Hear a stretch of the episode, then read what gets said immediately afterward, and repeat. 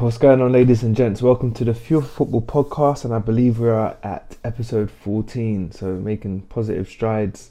I'm looking forward to getting to like the week 50s, so you know it's clearly been over a year and stuff. Um, I think it's been about a year now, but been very consistent with the podcast.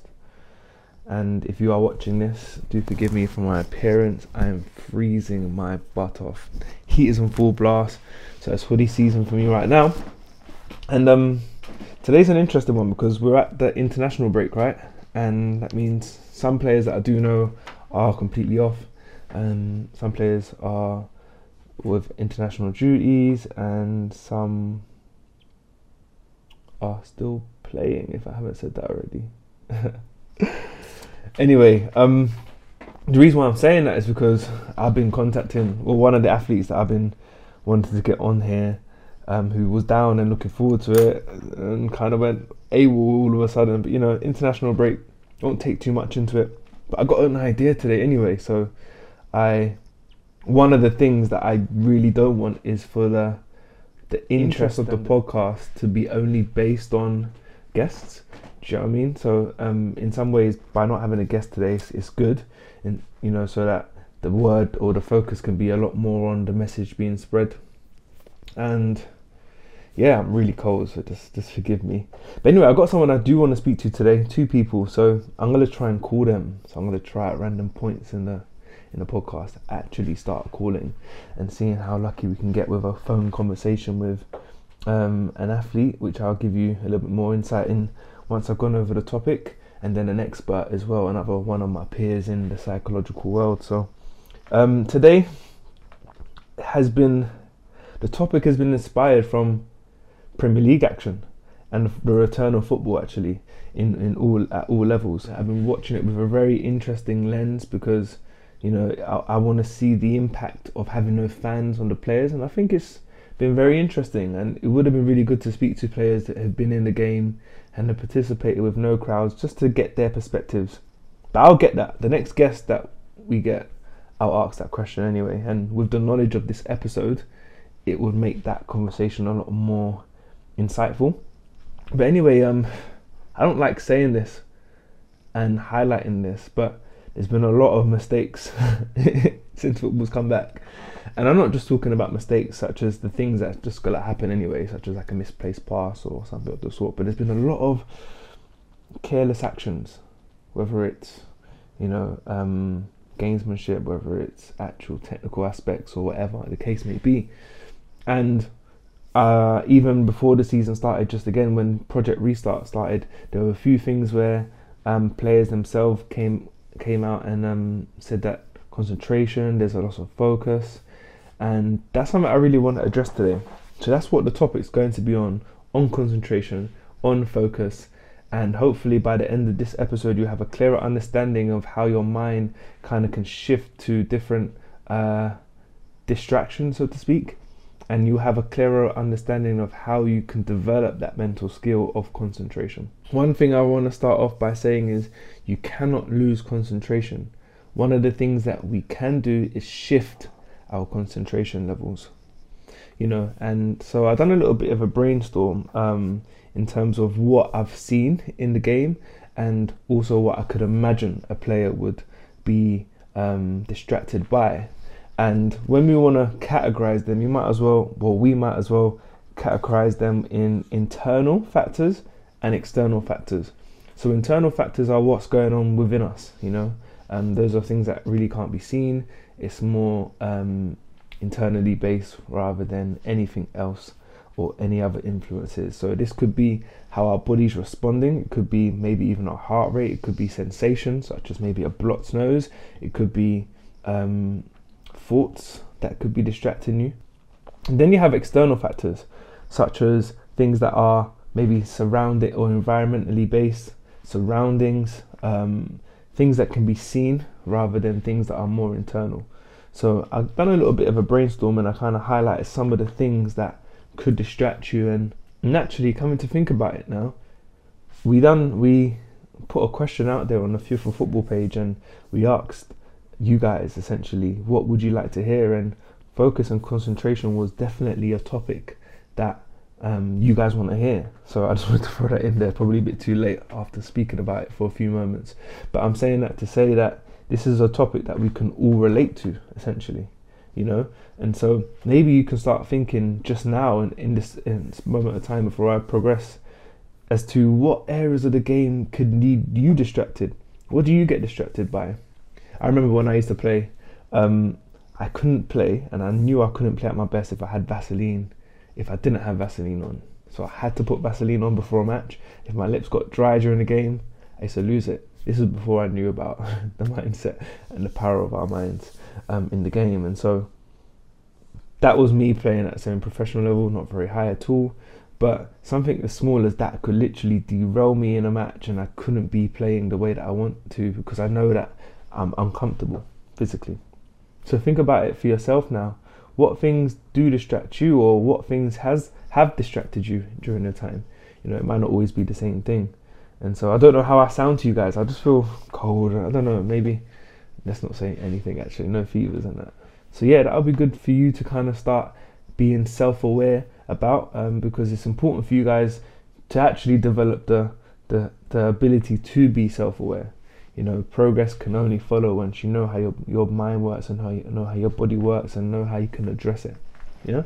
And so that's one thing i would suggest but when i go back to my my list now i've got the no crowd. I think that's a big thing at this present time. So if you're a pro or i think if, at any level now there's no crowds. No one's coming to watch a game of football. And so one of those things can affect a player. So how can that affect a player?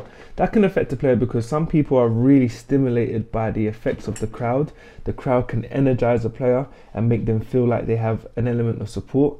But when there isn't that crowd, maybe they feel like they're less pushed or maybe sometimes it could be a bit of pressure that they they need from fans, you know, when they're encouraging you or maybe even like urging you on, giving you a bit of urgency. The crowd could be such an influential figure for an athlete.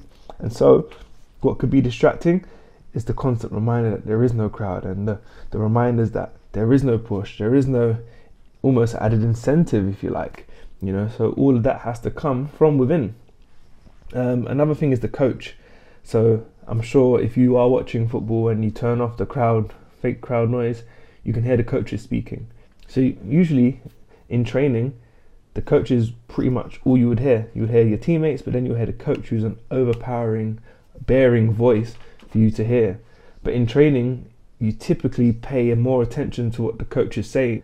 This could translate to the pitch where you're playing or you're attempting to play and you hear the coach and maybe with the influence of the crowd you'll probably hear the coach less especially if you're on the opposite side of the pitch so what am i trying to say like by having the coach there now and just having hearing the coach's voice and maybe he's screaming your name that could derail you and distract you a little bit potentially. Um, mistakes. This is something that a lot of players from the biggest highest levels um, become distracted by making mistakes and maybe the succession of mistakes and how that could affect you and how, how that will affect your performances uh, to follow You've got bodily sensations.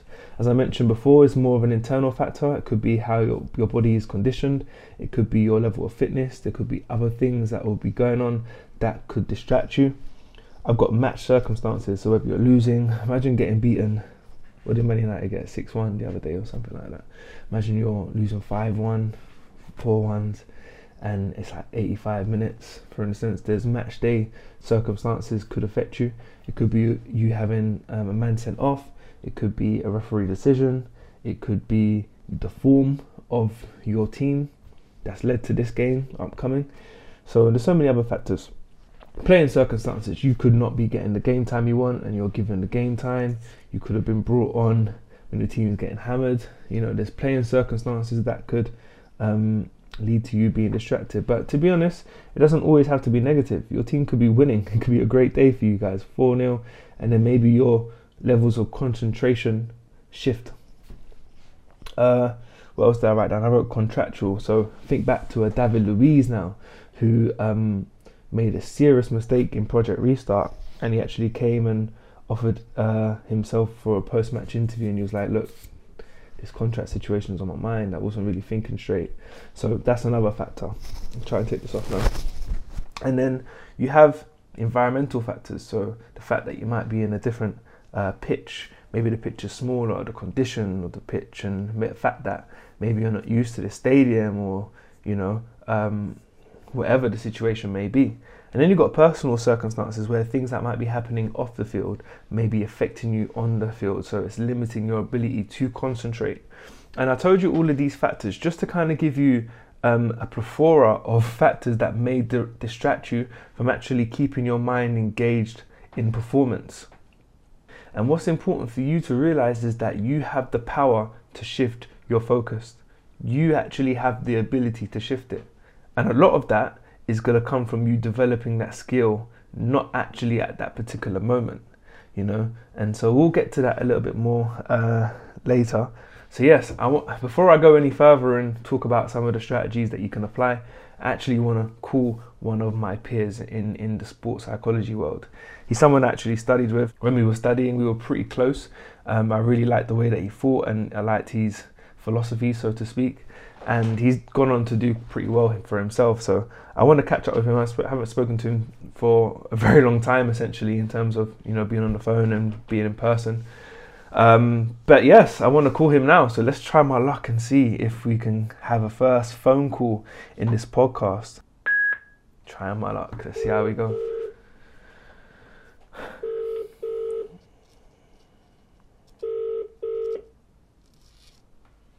Hello. How's it going? How you doing, bro? You alright? Yeah, good, good. Can you hear me alright? Yeah, yeah, I can hear you, man. Um, I'm I kind of set you up here. I literally called, and you know, as you know, we're live on the podcast. Um, how are you doing, Tulio? You good? I'm good. Thanks for having me on, by the way. Long time no no speak. I know it's been a while. I literally just done a preface of um, our relationship and you know how we studied together, and I really admired your philosophy and everything that you've done at the time, and that was a few years ago, man to, I want to say, three years now. Yeah. Um, you know, we, we've, we've faced a lot of challenges since since that time. Absolutely. And I feel like, yeah, it's good to see what you're doing as well from your side. Always good to, to stay connected with fellow practitioners. For sure, man, for sure. One of the things I really wanted to speak to you about was the topic that we're focusing on today, which is like concentration and focus. Now, before I even put anything in your head, what's been your thoughts regarding like Project Restart and the, start of football with no crowds, how do you think it's even affected athletes, or how do you think it potentially could? Yeah, I think that's a, a great question actually, and I think it is something that I have uh, either consciously or subconsciously been reflecting on as I watch, you know, the Premier League fixtures or the football fixtures on TV, and I look around and we don't see any crowds. And for me, that is just fascinating because I feel that is it a coincidence that we're seeing Man U losing 6 1 at home? Is it a coincidence that we're seeing Man City losing like 5 2 at home mm-hmm. to smaller clubs? Of course, they're very competitive clubs, but I just wonder if they were playing at Old Trafford in front of 60, 70,000 fans, would Man U have crumbled, you know, to Tottenham 6 1? Mm. And I feel that is the concept of, you know, the 12th man. And I do feel that that has taken a an impact on, on specific clubs. Um, you know, again, Agreed. I'm just hypothesizing here because we, we don't know, we can't prove that, but it's just a question that I always have in my head when I'm watching these games. Mm. Are the levels of intensity matching the levels that they, they were playing at before the, the project restart? Mm-hmm. So it's um yeah really interesting and, and definitely you know open to hearing your thoughts as well.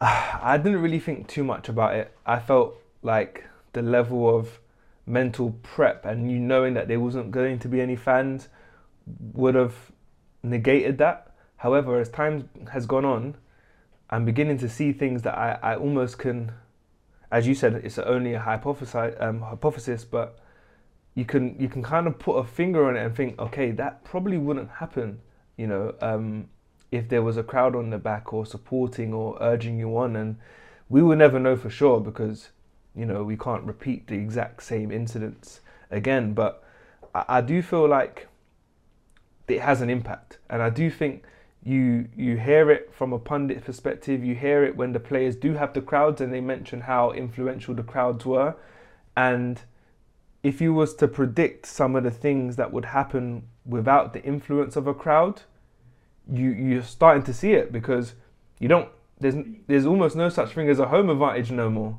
in in the fact that there's no crowds and stuff. So I think with just that being said, I think there is a bit of an impact, um, and there is a lot of elements where athletes are quote unquote losing concentration, although that's a part and parcel of the game. So um, it's just interesting, as you said. Uh, I know you're from Brazil, so I got to be careful when I say this, but um, and you support Arsenal, I think, from your childhood club. There was an incident when David Luiz made a mistake. Um, I I think against Man City, and after the game, he came and said um, that the contract was on his mind. I don't know if you remember that at all. Yeah. Which kind of led him to to being him like being distracted and making a mistake and stuff like that. And so mm. I'm not saying that's because there's no crowd, but the fact that he said like there was a circumstance that got him distracted highlights the importance for athletes to have a focus and to be um, at a point of concentration and, and in the zone, so to speak. Mm-hmm. What, I'm sure you've dealt with athletes who needed to to improve their concentration. What kind of things would you do or even suggest to a player that might be in a similar position where they often get themselves distracted? and, and yeah, that's a really good point in terms of David Luiz there. And he is a player that's been known to have, you know, not the best levels of concentration. Mm-hmm. You know, and we both know that concentration is something that fluctuates throughout games. And I think it's particularly pertinent when we watch David Luiz, um, you know, especially around those mistakes. Mm-hmm. Um, and I guess in terms of the, the practical strategies, for me personally, I you know, it, it might sound a little bit cliche, but when we think of the key concepts in sports psychology, I think one of the, the key ones is, is imagery, visualization. Yeah.